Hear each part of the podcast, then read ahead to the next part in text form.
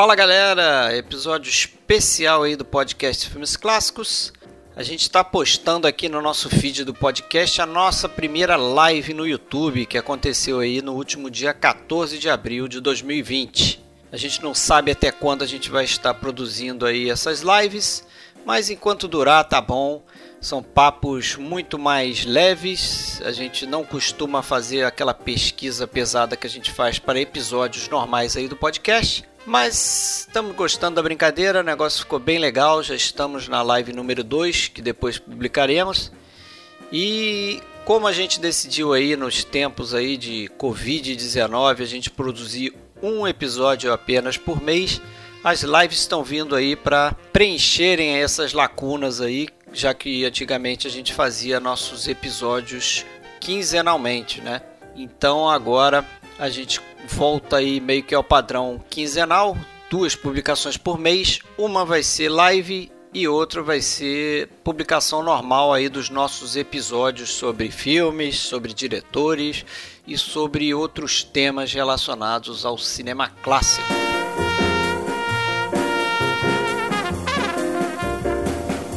Bom, se você quiser ouvir nossa live ou escutar os nossos podcasts, você acessa lá nosso site filmesclassicos.com.br. Lá você vai encontrar o link para o YouTube.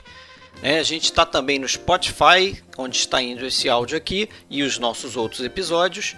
E você pode procurar a gente pelas redes sociais, Twitter, Facebook, temos uma página lá também. Temos um grupo que fica oculto, então se você quiser participar desse grupo e ficar ligado nas lives, a gente posta por lá também. Você manda uma mensagem privada para Fred Sanjuro ou então Alexandre Cataldo pedindo permissão para entrar no grupo, beleza?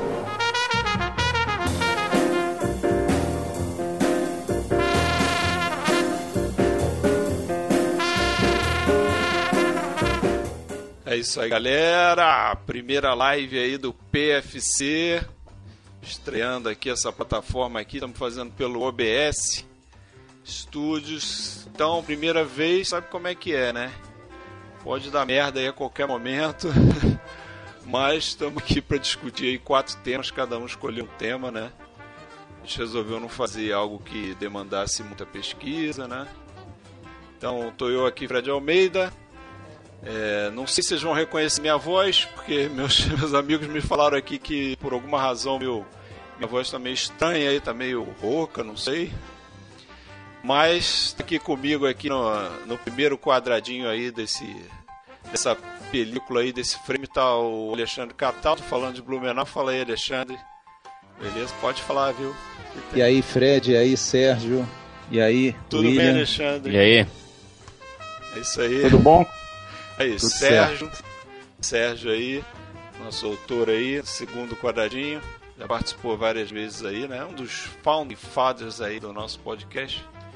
E aqui, presença frequente também Blumenau aqui no último quadradinho aí, o William de Andrade. Fala aí, William, músico. Vai, Beleza? vai tocar uma guitarrinha pra gente hoje aqui, não, né? Certeza. O que vocês quiserem. Beleza, a galera já está interagindo aí, ó. Aqui embaixo você pode escrever que vai aparecer as nossas mensagens. Aí, E já apareceu, aí, a voz, voz do Fred. reconhecível. Aí eu conheci. Pois é. Vamos problema contar a verdade, não é o Fred hoje. Não é o Fred, é. O Fred não pôde vir, ele mandou o irmão dele. É que Então, quando é o apareço irmão ao do vivo, Fred. minha, minha voz uh, modifica. É o irmão do Fred que não Na é um bom verdade, imitador, não- né? Vamos, vamos contar a história verdadeira. Esse aqui é que é o Fred. Aquele que vocês escutam no podcast é que é o impostor. É, que é o impostor. É o cara que faz lá ó, a parada. É. né? Mas beleza, galera. Vamos, vamos começar. A gente escolheu quatro temas, né? E o William deu sugestão da gente falar sobre essa dicotomia aí entre arte e entretenimento, né? Cinema, arte, entretenimento, são as duas coisas. E aí, William, por que, que você pensou nessa parada aí? Fala aí. Primeiramente aí, boa noite, né? Pra todo mundo que tá assistindo, que logou aí, que tá curtindo a live, a primeira live do PFC aí. Eu acho que eu pensei nesse tema porque é uma coisa recorrente, né? Isso. Pelo menos eu não sei vocês, mas eu enfrento e ouço frequentemente, muitas vezes isso. Essa coisa do tipo, Ah, não, mas é que eu não vi esse filme aí porque eu tava afim de assistir uma coisa pra, pra desligar o cérebro. Relaxar. É, pra relaxar. Que é uma coisa assim que eu acho uma balela, uma coisa pff, que rigorosamente não quer dizer nada, né? Eu acho que o entretenimento e a arte, acho que primeiro tem que se haver o um entendimento entre os dois, né? É um, um conceito básico na cabeça de quem fala isso. Eu acho que as duas coisas, quando se ama, por exemplo, arte, eu acho que as duas coisas estão amalgamadas, assim. Eu acho que uma meio que completa a outra. É meio yin yang o negócio, sabe?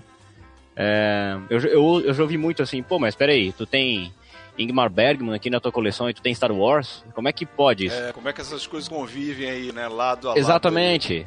Exatamente. É. E é eu o- acho isso é uma. coisa do guilty pleasure também, né? Todo mundo tem aquele filminho que, né? Aí, Pois é, cara, eu acho que sim. Eu acho que sim. Mas eu também acho que. Por exemplo, quando você vai assistir um filme, vamos, um filme considerado cabeça, vai. Um filme como Persona, por exemplo. Tudo bem, eu, eu liguei minhas duas metades do cérebro para assistir esse filme. Mas assim, é. Pra mim, é, aprender com o que tá sendo mostrado na tela é, já é o próprio entretenimento, entendeu? né? Eu também, Já é isso. Também mim, penso por aí, cara. Eu, eu não separo as coisas, não. Eu até comentei na- lá no, no WhatsApp, no nosso grupo lá, que eu colocaria três, esses três mundos aí, né? Tem algo que você pode pensar que talvez seja muito artístico, assim, vamos dizer assim, arte, arte pura mesmo, né? Onde a intenção, de repente, do autor é é, é- é só fazer você refletir, um choque vendo aquelas imagens e, e, às vezes não é nem te entreter, é te chocar mesmo com a arte para fazer Exatamente. você refletir. Tem Uhum. coisas assim, né? É, e tem coisas também que eu acho que é muito no extremo, né? O entretenimento só puro mesmo, que desliga cérebro, como você falou aí. Só que acho que tem esse meio de campo aí, né? E aí eu acho que é uma coisa muito pessoal, né? Eu, assim, minha experiência. Cara, eu posso ver às vezes um filme que é muito banal, muito desliga cérebro e aquilo fica chato, cara. Chega um momento que pra mim é chato, eu desligo do filme. Não é pra desligar o cérebro, mas meu cérebro desliga. Porque de alguma forma eu Entendo. quero ser desafiado, minimamente desafiado com o que eu tô vendo, né? Não sei se é a quantidade de filme que a gente já viu e o que a gente já tá consumindo que te leva a isso.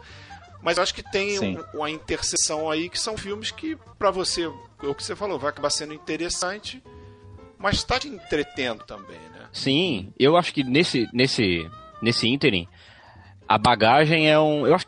Como é que eu vou te dizer, cara? A bagagem é uma coisa ah, essencial pra isso, assim. Existem muitas coisas, sei lá, eu lembro de mim com 16 anos encarando um filme como, sei lá, O Sétimo Selo pela primeira vez, cru, sem saber absolutamente nada sobre ele. Uhum. Lembro de, pô, gostar do filme, mas de não ter captado algumas coisas. Porque, pô, era um menino novinho, não tava ainda, né? Mas sei lá, peguei esse filme depois de uns 5, 6 anos e um, um período em que eu devorava é, filmes, como é que eu vou dizer, vorazmente.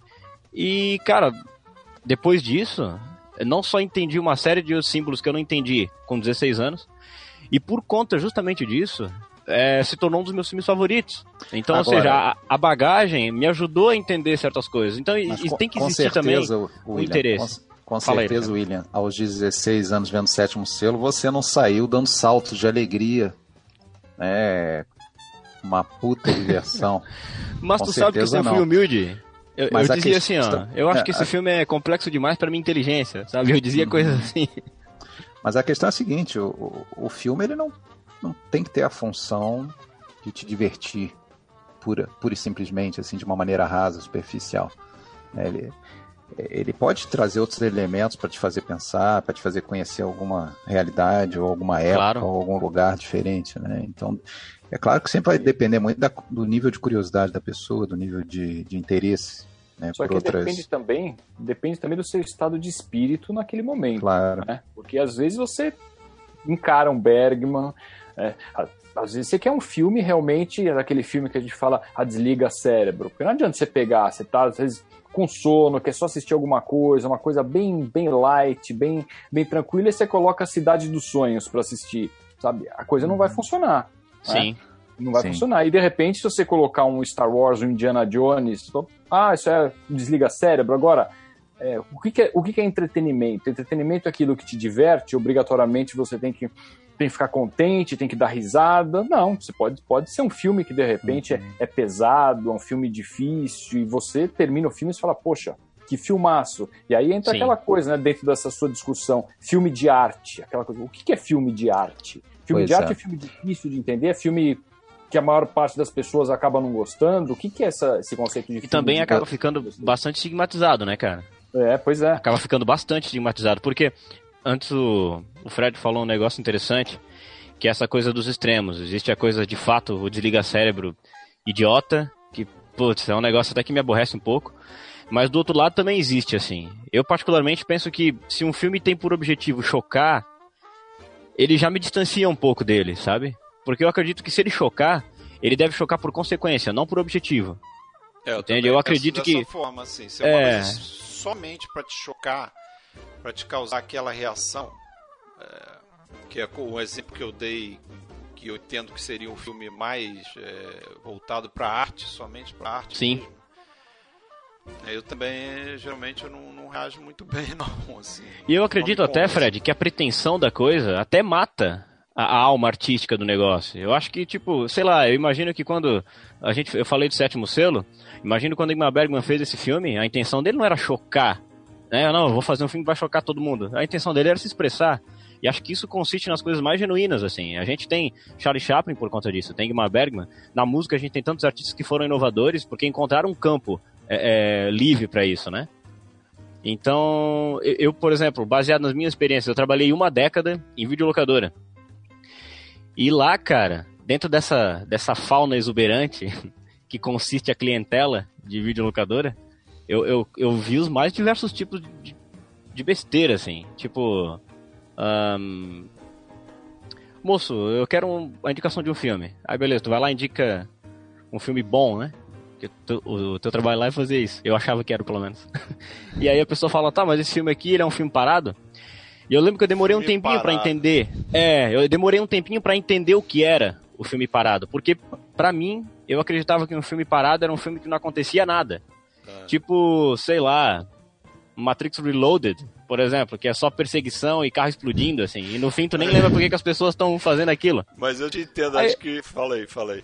Continua. É, aí eu lembro que, sei lá, as pessoas queriam um filme. Ah, eu quero um filme, pô, pra ficar de cara. Eu lembro de indicar, sei lá, um dos que eu considero um dos filmes mais belos já feitos, que é o Paris, Texas, por exemplo. Que é um filme que eu assisto eu fico ofegante de tanta coisa que rola ali, cara. Mas é um esse negócio. é um filme quando a- parado. Pois é, e aí eu entendi. Nesse Eu, eu, eu comecei a compreender que as pessoas, mais assim, de uma maneira superficial, encaravam o filme que justamente não tem explosão, nem perseguição e nem porradaria.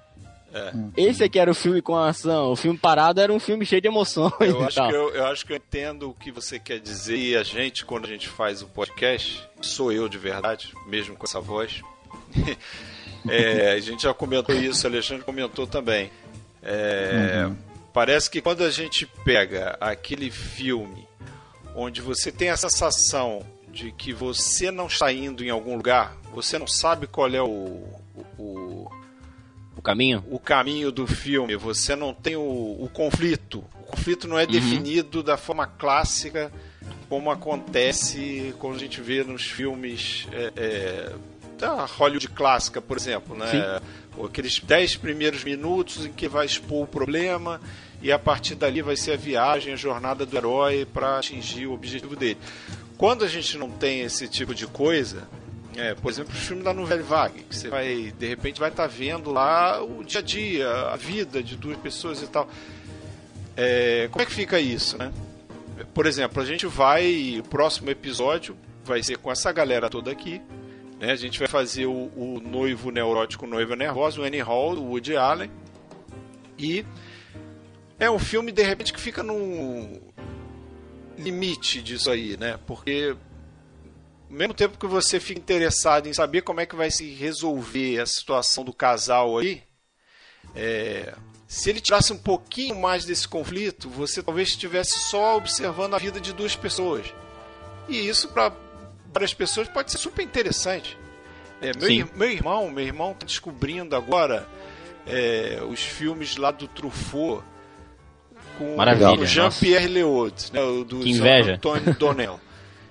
Cara, ele tá amando aquilo ali, tá adorando aquilo ali. E é o típico filme parado para algumas pessoas, né? Pois As é. pessoas vão, vão ver aquele filme ali e vão achar, porra, mas não acontece porra nenhuma nesse filme, cara.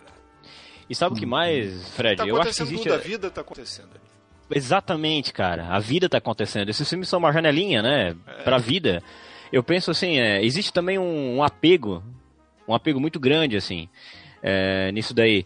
Que é a, a pessoa ela vai encarar um filme, exatamente esse exemplo que tu deu, da própria novela e vaga. A pessoa vai encarar um filme que é, foge um pouco do escopo é, é, padrão do que ela tá acostumada a, a consumir.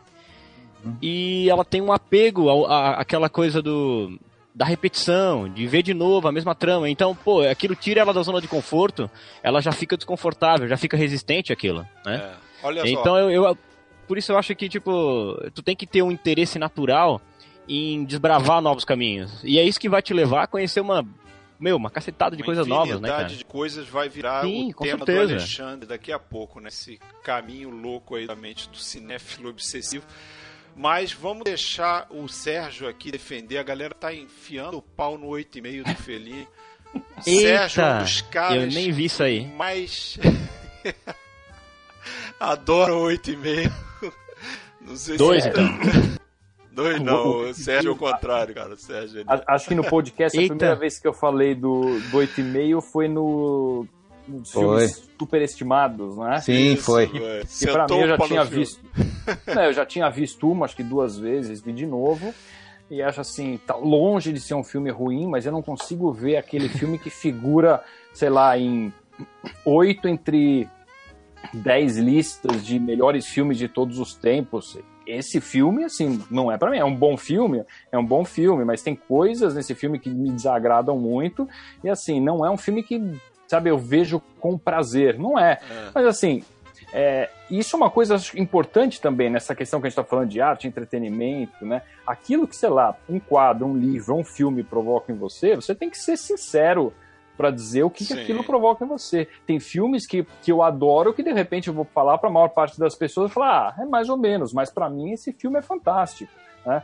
8,5 Claro. é um bom filme? É um bom filme, mas assim, eu tô até ficando surpreso aqui que já vi um monte de gente dizendo que não curte tanto assim 8,5. Né? Às vezes eu tô, tô começando a achar que as pessoas falam que gostam de 8,5 porque todo mundo fala. Fala, pô, você fala Olha, os caras vão me, me execrar. Eu tenho que gostar de 8,5. É Fellini, é o, é o filme dos Eu, filmes. eu acredito É. que isso aconteça assim, cara. Eu acredito que isso É, aconteça. mas aí deixa eu, deixa eu falar um pouquinho. Defende o italiano aí. Eu tava, eu tava aqui trabalhando para, eu tava aqui trabalhando para a gente poder continuar a nossa live, porque apareceu uma mensagem aqui preocupante. Não vou preocupar vocês, acho que eu resolvi.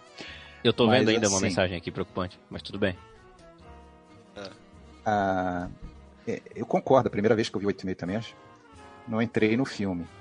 Assim como, como, como foi com La Dolce Vita, assim como foi com tantos os outros.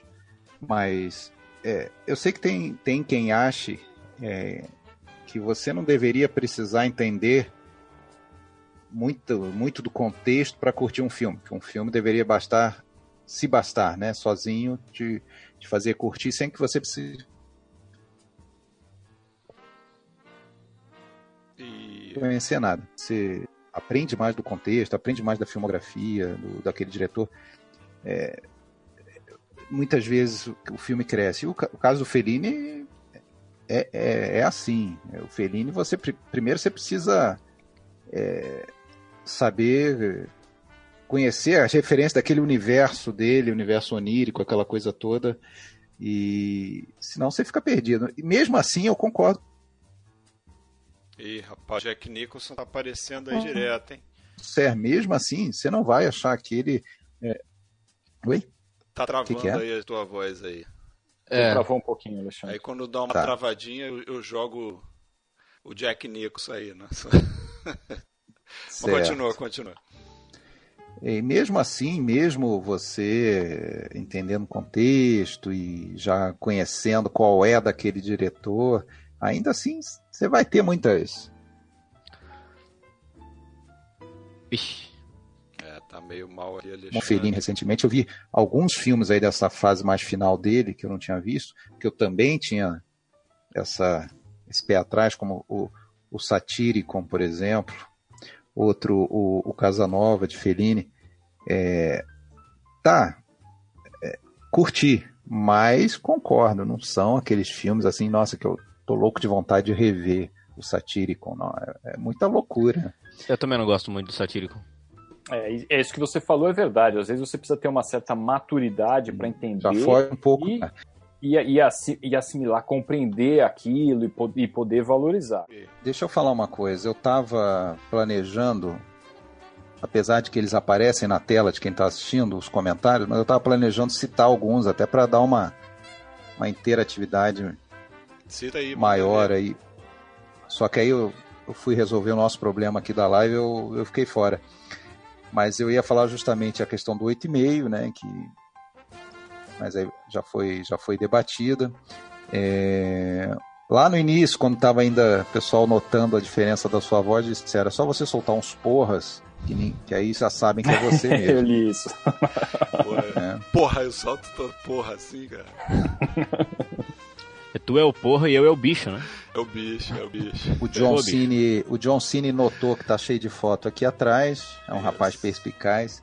Desafio matar as fotos todas aí. Dou uma dica, é. só tem filme italiano aí. Te amo, John Cena. Muito bem. O que mais? Ah, agora eu já me perdi aqui nos comentários que eu estava acompanhando. Eu fiquei encarregado de acompanhar os comentários. Assim, é tipo ler as cartinhas do... dos leitores, né? Dos leitores. A Damiane Lobo disse: é melhor começar a falar bem de 8,5. O espírito do Felini tá puxando os cabos. É, ai, isso ai. aí, é verdade. Tá vendo? O cara, o cara completou 100 anos agora aí. Cuidado com o corona aí, rapaz. Miklos Rosa, Spellbound, o pessoal tá citando um monte de coisa aqui. Shane Comeback. É. Nunca vi o 8,5. Cara, quantas pessoas Porra, tem aí? Na... Vocês conseguem ver? Tem 35. 35. 35 guerreiros, Isso. né? Perguntaram agora quem tá dublando o Fred. Porra, cara, eu, vou, eu, eu, sou o cara mais ansioso aqui para ouvir essa é, live. O que, vai, o que vai acontecer hoje é que o Fred não vai dormir, vai passar madrugada na frente do computador tentando ver o que aconteceu, é, se tinha algum Marcelo Cordeiro perguntando se esses cards aqui, se essas fotos são os cards que vêm nas edições da Versátil. Também tem Versátil e tem também alguma coisa da Obras Primas aí, vamos ser, vamos ser sinceros, né? É, agora o é... desafio aqui, ó, que não é só ele não, olha só. Tem um pedaço aqui da minha parede aqui, tem um adesivo. O uhum. desafio é que adesivo é esse. Esse é o desafio da live. Hã? Tá fácil demais, é um diretor, Tá bem difícil, né? Tá, é um diretor, vai. Não, Difícil. mas olha só, vocês, vocês estão olhando pro Zoom ou vocês estão olhando pra tela? Porque no Zoom vocês conseguem ver, agora na tela eles não conseguem ver, não. Ah, pra mim tá bem recortado, tá bem recortado. Tá bem recortado. Mas vamos pro próximo, vamos pro próximo tema? Alexandre, Linha. emenda aí, é, você que propôs o tema aí, caminhos da mente cinéfila, como é que funciona a tua mente? Aí, da mente cinéfila obsessiva, né? É porque, assim, tem pessoas que talvez lidem melhor com essas coisas e, e conseguem ver de vez em quando um clássico e curtir, mas não fica na fissura de fazer fileira aí atrás, né? Aí, mais uma vez, eu acho que depende muito da curiosidade de cada um, depende muito da, do perfil de cada um, do interesse, do tempo que tem para dedicar a isso, né? Então, mas é, a nossa, a, o nosso grande drama geralmente é que tá, você vê um filme, você curte, você se interessa em saber um pouco mais, quem é o diretor, aí você descobre um diretor novo, aí você já vai lá no no IMDB, ver a filmografia do cara, e aí você já vai atrás de outros filmes dele, e aí em outros filmes dele você conhece outros, é, outros tipos de filme, outros Uma atores, outros para, diretores de fotografia, e aí não para nunca, né? É. Uma nessa linha uma coisa mortal é você assistir documentários sobre cinema, né? documentários sobre cinema italiano, documentários sobre o neorrealismo, documentários sobre o cinema japonês, sobre a novela vague, aqueles documentários maravilhosos do Scorsese, né? Por exemplo. Incríveis. Você assiste assiste um documentário desse com eu pelo menos com o caderninho do lado e vou tomando nota, né, do que, que tem ali que eu Geralmente aquelas edições bem feitas, aquelas montagens bem feitas nesse documentário, você, você fica com vontade de ver, né? Então você Com sai com 50 filmes para correr atrás, para comprar, para tentar encontrar como É. você puder. Você sabe que o. E aí não para nunca, né? Não para. O, parafraseando aí o, o nosso amigo Marcelo Renault, né? Que foi, ele falou uma coisa uma vez que eu, que eu costumo repetir aqui, que ele falou assim, ah, você dá pra conhecer um cara que é mais cinéfilo mesmo, quando ele fala que você faz a pergunta pra ele, ah, do que que você gosta? Você gosta de cinema? O que que você gosta? Aí se o cara é mais cinéfilo mesmo, ele vai falar, cara, eu gosto de Hitchcock, eu gosto de Godard, eu gosto de Bergman, eu gosto de John Carpenter, não importa o diretor. Mas ele vai dar uma resposta que é relacionada a- ao autor do filme, né? o diretor, ou então ele vai dizer, eu gosto de Humphrey Bogart, eu gosto dos filmes de Humphrey Bogart. E já o cara que não é cinéfilo, né? Porque praticamente todo mundo gosta de ver filme, né? É, até minha mãe aqui, minha mãe tá em casa aqui nesse coronavírus aqui, ela, ela é do tipo que assiste um filme por ano. Aqui ela já viu uns seis, entendeu? Que eu tô passando pra ela. Mas quando eu pergunto pra esse tipo de pessoa, ela vai falar o gênero, de repente. Entendeu? Ela vai falar, porra, eu gosto de terror. Eu gosto de filme de ação. eu gosto de filme de fala, né? ação, eu gosto de comédia romântica, assim. Eu tô querendo Ou julgar, vai dizer o que não entendeu? gosta, né, Fred? É, ou vai dizer o que não gosta. Eu não tô. Por exemplo, filme emitindo- parado, entendeu? filme parado. Eu não tô tentando emitir aqui os julgamentos. As pessoas gostam do que elas quiserem, né? É, é só Ah. questão assim, os mais tarados, como nós, de repente vão partir para essa coisa. E aí eu fico, fico pensando o seguinte também: o nosso processo de busca de filmes é, é totalmente diferente. Eu tenho vários amigos ali, trabalho no setor elétrico, não trabalho com cinema, infelizmente. Mas, então, tem um grupo heterogêneo ali de, de, de amigos. E a galera, assim, busca filme como geralmente a, galera busca. Ah, o que, que tem no Netflix? Aí vai lá, zapeando no Netflix. Né? O que, que tá passando na TV no canal de filme? Aí vê o que aparece ali. Se o cara vai no cinema, ele de repente ele vai ler a sinopse e vai. Se ele for zero bala mesmo, o cara vai no cinema, vai olhar o cartaz, vai olhar o título e ah, vamos entrar aqui. Esse aqui parece legal, tem porrada no, no título, tem explosão no título, sei lá o quê. É, eu tenho certeza que o processo de vocês aqui, e como o meu, é diferente, né? Você, você é mais ou menos no caminho que o Alexandre falou aí, né? É, o meu, Você meu tem sido cada vez. aqui, Fala. O meu tem sido cada vez mais nessa linha, assim, de. É... Ah, foi, foi um filme lá do. sei lá. Tô com um box do Pasolini, por exemplo. Vou dar um exemplo aqui, né? De encadeamento. Saiu o box da Versátil, da trilogia da vida do Pasolini. Tô com o box do Pasolini, me dou conta que vi muito pouca coisa dele, só vi, sei lá, uns cinco filmes, quatro filmes. Vou ver o box. O que mais tem desse cara? Ah, tem. Ah, tá. Mas ele também trabalhou bastante como roteirista de, de outros diretores, como por exemplo Mauro Bolognini, dirigiu é, vários filmes com roteiro do Pasolini. Então vou ver lá um filme dele. Aí, pô, descubro que ah, esse, esse tal de Bolognini também é um bom diretor. Já pego outros filmes dele. E aí Vai vai, aí não para. Aí não para. Cara, eu confesso que o meu. A minha. Como é que eu vou dizer? Não sei se método é a palavra, mas. Eu confesso que quando eu começo a gostar de um negócio, eu sou meio talibã, assim. Eu sou meio. Pô, é- isso é com tudo, acho que desde, desde a Só adolescência, você, né? diferentão. Meu Deus. Eu toco por, eu toco instrumentos, então. Aí na época eu tava descobrindo música, sei lá. Aí, pô, descobri um o guitarrista X lá. Aí, meu, pegava a discografia inteira do cara, da banda que o cara tocou antes, da carreira solo, discos do cara como Sideman. Então, assim, É é. no cinema é mesmo, igual, é cara. É, eu viro, meu, É, cara, tali- Da talibã mesmo da o me- negócio. Da mesma maneira que eu tenho uma vergonha de falar assim pra alguém, ah, você conhece, sei lá, você conhece o. Sei lá, você conhece Goiás? Sendo que eu só fiz uma conexão no aeroporto de Goiânia. Eu não conheço Goiás. Então, Tiago, É. você conhece. Você conhece o, o Akira Kurosawa?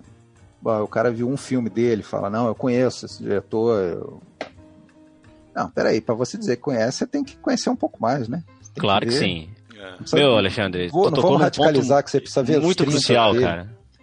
Tu Isso, tocou num ponto de muito formar crucial, uma opinião cara. definitiva, é bom você ver. Isso entra em outro Com campo certeza. aí que foi quase o meu tema e, e, sei lá, é, por medo de soar é, prepotente, é, talvez não tenha sugerido, que é o seguinte, é como é que é essa questão do, do conhecer cinema, né? Porque às vezes, até uma discussão que a gente tem com o Fábio também, Rockenbach, é, cinema às vezes não parece futebol, assim, é, o brasileiro Ah, tudo. comum, tu- Tudo, né, Fred? não, não é, não é questão do Fla-Flu, não, como chamou o Alexandre. É o seguinte, é, é- Certo. é, o Sim. brasileiro entende de futebol, não importa. Porra, fulano joga mal pra caraca, esse aqui não joga, não sei o quê. Cara, às vezes a gente não entende porra nenhuma. A gente vê jogo, mas Sim. de tática, de, de, de- de, né, estratégia, você não entende nada, às vezes. E você dá pitaco. Cinema é meio assim também? Tipo, Eu acho que É, tudo, claro. Fred. Eu acho que tudo, tudo, tudo vira uma uma panelinha, uma estrutura de poder mínima que seja. Eu faço parte desse grupo X, eu faço parte do grupo Y. Eu acho que, na minha opinião, baseado nas minhas experiências, isso é uma grandíssima besteira, que não quer dizer rigorosamente nada. Eu acho que tu tem que ter tua mente, sei lá, tem que ter um horizonte limpo ali, e que venha o que vier, e o que tiver que vir, que tiver que, que não vir, não venha. Eu acho que tu tem que estar livre pra, meu, sair da tua zona de conforto, ir mais fundo na tua zona de conforto, se, se quiser também, não tem problema. É, Eu acho que esse negócio você- de... É. Pode falar. Não, não, mesmo quando o Fred falou, quando você vai dar um, dar um pitaco, existem pitacos que são bem-vindos até por pessoas que de repente nem sabem o nome do diretor. sim, né? Quantos Sim, filmes a gente já. Hoje é, é difícil acontecer isso, a gente assistir um filme que a gente já não checa antes quem é o diretor. É uma coisa meio Sim. como você ler um livro sem saber quem escreveu. né? Sim. Mas às vezes pega um filme começado, assim, eu lembro poucas vezes que eu cheguei a assistir um filme depois que eu passei a gostar de cinema sem saber quem era. Uma vez foi no cinema, inclusive, tava entrando, tava começando um filme, eu olhei, bati o olho assim, falei que é, ó, acho que era, ó, o Ovo da Serpente, Ovos de Serpente, eu acho que era isso, é um filme do Brian de Palma. Eu assisti o filme, gostei, falei, poxa, esse filme é um filme. Depois eu fui ver que era um filme do Brian de Palma, mas eu não sabia de quem era. Mas isso faz muitos anos. Hoje em dia é muito difícil acontecer isso. Mas um filme pode desagradar alguém que não entende nada de cinema, ela vai dar um pitaco, vai falar alguma coisa que Vai. tem a ver. Em relação a. Vai. Voltando só pro tema inicial aí do, do Alexandre, essa coisa da obsessão. Eu não me considero um cara obsessivo, não, com isso. Teve algumas vezes que realmente eu conheci um diretor e acabei indo a fundo para ir atrás dos filmes dele. Depois de assistir, por exemplo, A Felicidade Não Se Compra, que alguém até citou aí no, no chat. Falei, Maravilhoso, pô, aliás. quem é esse cara? Quem é Frank Capra? E eu fui começando a ver um filme, aí fui vendo um filme atrás do outro, né? Na época a gente alugava filmes, fui alugando o que eu conseguia ver, o que eu não conseguia eu baixava, mas foram poucas vezes assim que eu fui atrás meio, sabe, quero ver tudo desse cara. Eu tenho até uma coisa meio assim, é, que eu tinha até antes da gente fazer, acho que é o próprio Hitchcock, antes da gente fazer o, o episódio, né, do, da filmografia, eu não tinha visto todos os filmes ainda. Eu queria ter alguns filmes inéditos dele para ver ainda, ter a oportunidade de ver um filme inédito. Então eu sou bem tranquilo em relação a isso, de, sabe, não obrigatoriamente preciso mergulhar de cabeça Olha naquele só. momento. Olha só, deixa eu voltar aqui para os comentários. Tem gente falando que uma das fontes é o nosso Dicas Triplas, né? Ah, bacana. Anota muita coisa. O Regis, Regis Trigo, ele está perguntando quais os três filmes preferidos de cada um. É, assim, na lata é difícil, né? Pode ser 100 de cada um? Vou falar primeiro que eu já vou roubar o do Fred. Oito e meio, fala aí. Ah, não, pode repetir, pô. Vou citar três. São os filmes favoritos, vai lá. Cita aí. Não, o que vier na Vou cabeça três. agora. Lawrence da Arábia, Poderoso Chefão, Ladrão de Bicicleta. Aí, Nossa. pegou dois meu que, que vieram na minha cabeça. Lawrence da Arábia e Pô, esses, esses caras são, esses caras são almas gêmeas, cara. Eu colocaria, sei lá. Não, eu tô pensando demais, mas não sei. Sete Samurais também é um filme que eu gosto bastante. Boa. Um? vontade, mas é difícil, cara. São três hoje. difícil, né? Amanhã, se a gente for fazer a live, já vai ser. Nossa, três, três é hoje. muito difícil, Ah. muito difícil. É impossível. É aquela coisa que a gente discute aqui, né? Por que reduzir a 3? Por que reduzir a 5, a 100? É porque a gente tem que dormir, né? É, a gente tem É. que aceitar, né? É, aí você Que pode falar mas desses campeão. três, qual que é que você gosta mais? Aí pronto, Isso. você tem o seu Sempre. filme favorito de todos os tempos, né? É porque as coisas coexistem, né? Não precisa existir só três, pode existir os todos que tem aí. Olha, eu, O- eu, eu posso citar Fala. três aqui. Hum. Eu não vou dizer assim. Claro que são três dos meus filmes favoritos, óbvio, de todos os tempos da vida. Mas eu- Persona, Morango, eu- Silvestre e Sétimo Selo. Ah, Calma, calma, eu sou o Mr. Bergman aficionado, assim, né? Mas eu, eu pensava assim, ah, eu, o meu critério foi o seguinte: tá acontecendo um incêndio na minha casa, o que, que eu vou salvar primeiro? Entendeu? isso. Então eu penso, ó, nós que nos amávamos tanto do Heitor Escola, Opa, que mandou no Dicas Triplas. que eu amo, Paris, Texas, do Vin Wenders. Olha só. E aí eu vou ter que meter um Bergman, vai ser cena de um casamento. Pode ir. Olha só, surpreendeu, cara. Beleza. É isso aí. Sérgio não quer se arriscar, não, né? Não, posso falar, posso falar sem, assim, eu não, eu não falo de meio. cinco filmes, eu, falo- eu não falo de cinco filmes que eu mais gosto sem citar E o Vento Levou, pode ser um chavão, mas pra mim é top. Poderoso Chefão, né?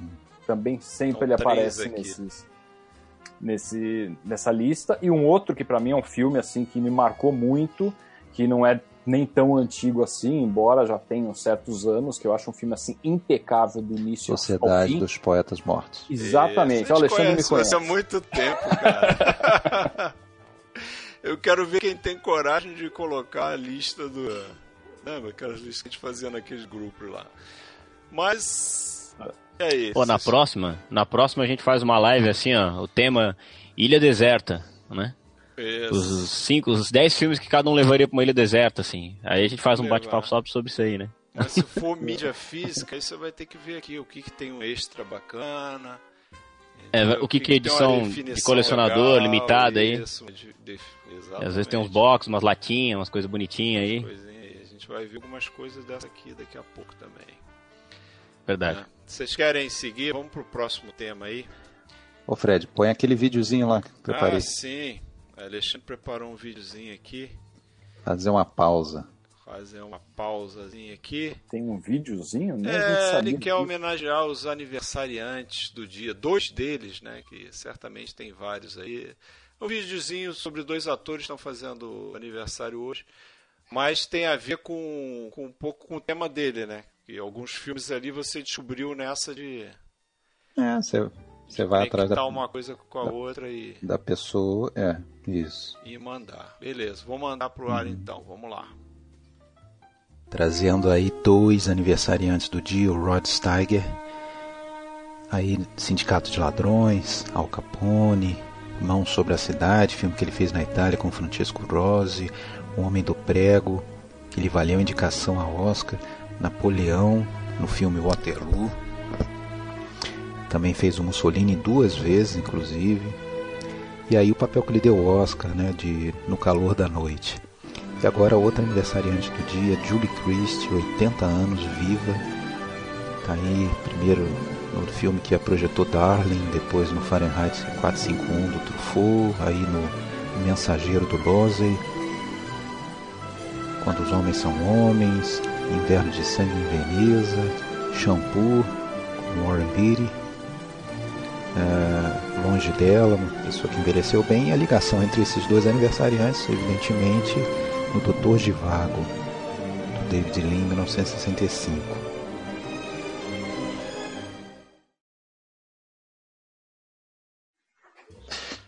É, então voltamos aí. Tema de. Lara no vídeo. Tema de Lara. O Hall 9000 assumiu a parada aqui no lugar do William. O William foi fazer um pit stop ali. Então, mas o É Hall que- 9000, mas se tá no vídeo lá, não. é só quando voltar, né? É, já estamos já ao vivo. Você está pagando o seu mico. Já estamos ao vivo. Você vai ver aí daqui a pouco. Ó, o Hall 9000 voltou agora aí. Assumiu o lugar do William. Mas vamos dar sequência então. É, meu tema agora, né? Al- alguém perguntou três filmes que vocês têm vergonha de gostar. Três. Fred, eu não vi o vídeo na transmissão, passou? Passou, Não apareceu pra mim. Você saiu. Passou, passou sim. banheiro, pô. Não deu nada. Você não foi no banheiro não, mas você saiu aí do coisa. Mas passou.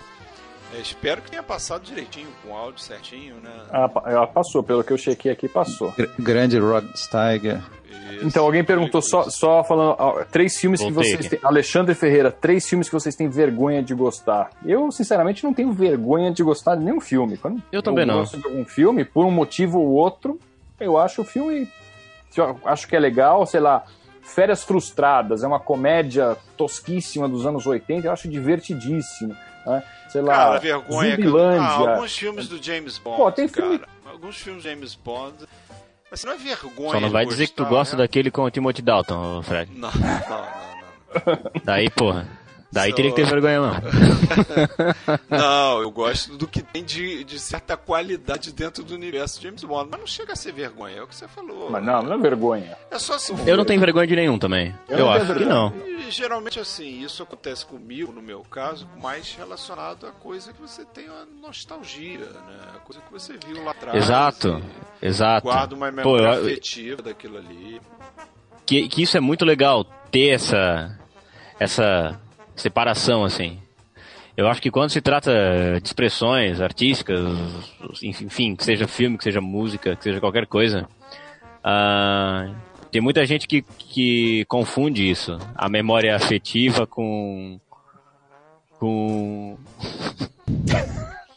a memória afetiva com, com, com qualidade, sei lá, né? Eu acho muito legal ter isso separado, assim. Eu gosto disso porque, pô, isso passava na minha infância, isso tocava na minha infância, né? Eu, eu tenho muito isso, assim, muito bem definido na minha cabeça, assim. E Algumas coisas que tu ouvia, assistia na infância e adolescência podem sobreviver ao teste do tempo, né? Tu pode ficar adulto e pensar, pô, isso aqui realmente era legal e eu curti e tal.